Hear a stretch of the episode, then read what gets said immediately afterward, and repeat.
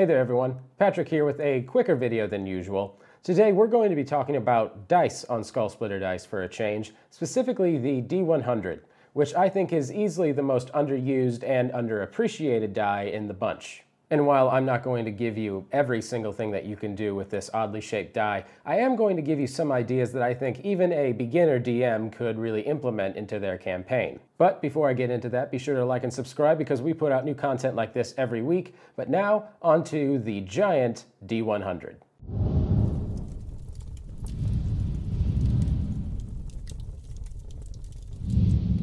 A D100 is instantly recognizable once you see it fairly large and round, almost similar to a golf ball, it's impossible to mistake it for any other type of die. It was in 1985 that a man by the name of Lou Zocchi created this 100-sided die.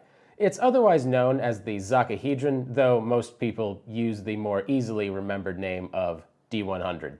The cool thing about the D100 dice is that when you roll it, there is no calculation or mix and matching required. You simply roll it and the number that comes up is the number that you use. So when should it be used?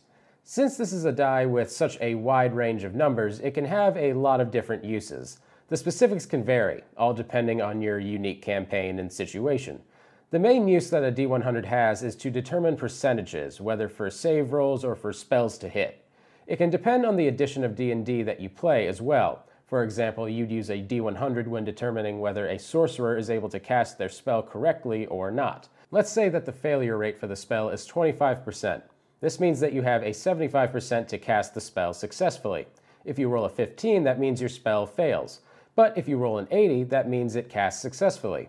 When in doubt, your DM will tell you when to roll a D100 in a particular situation. And to speak to the DMs out there, I will say that rolling a giant D100 is a pretty good way to get every player at the table to really focus in for a moment. Because of its ball-like shape and small panels, some find the D100 to be a little difficult to get used to at first. It's quite unlike other types of dice, after all, in that it's much larger and requires more space in order to roll it. Most people like to roll the die in a box or something else that has raised edges or something like that, as the ball-like shape makes the die a little, let's say, likely to keep on rolling. Like just about everything in D&D, even if you're not able to get your hands on an actual D100, there are definitely alternatives in order to do this. You can roll two D10s as an acceptable way to get the same result. This method works best when you have two different colored D10 dice, I will say.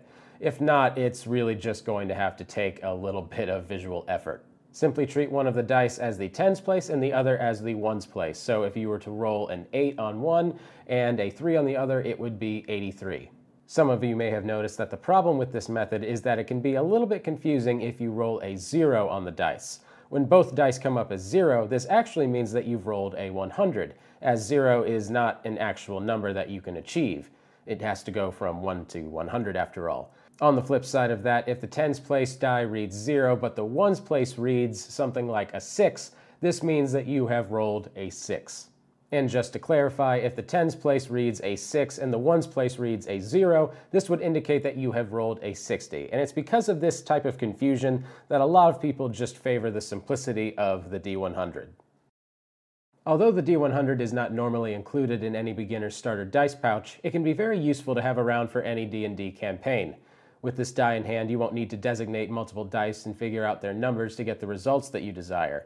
A D100 takes away the guesswork and makes the entire process way more streamlined, which is something I think that D&D is just progressively trying to do more and more as the years go on. Thank you guys so much for watching. I really appreciate it. Be sure to like and subscribe because we put out new content like this every week. And if you or someone you know has come up with a really creative use for the D100, I would really love to hear about it down in the comments.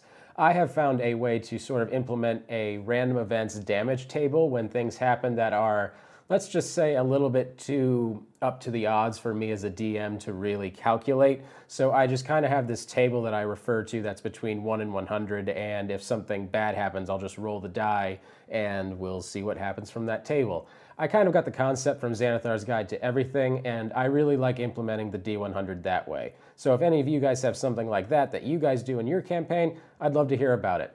Thanks again for watching. My name's Patrick Ferguson from Skull Splitter Dice and until next time, farewell. Thanks for joining us. Don't forget to like, comment, and subscribe so you never miss out.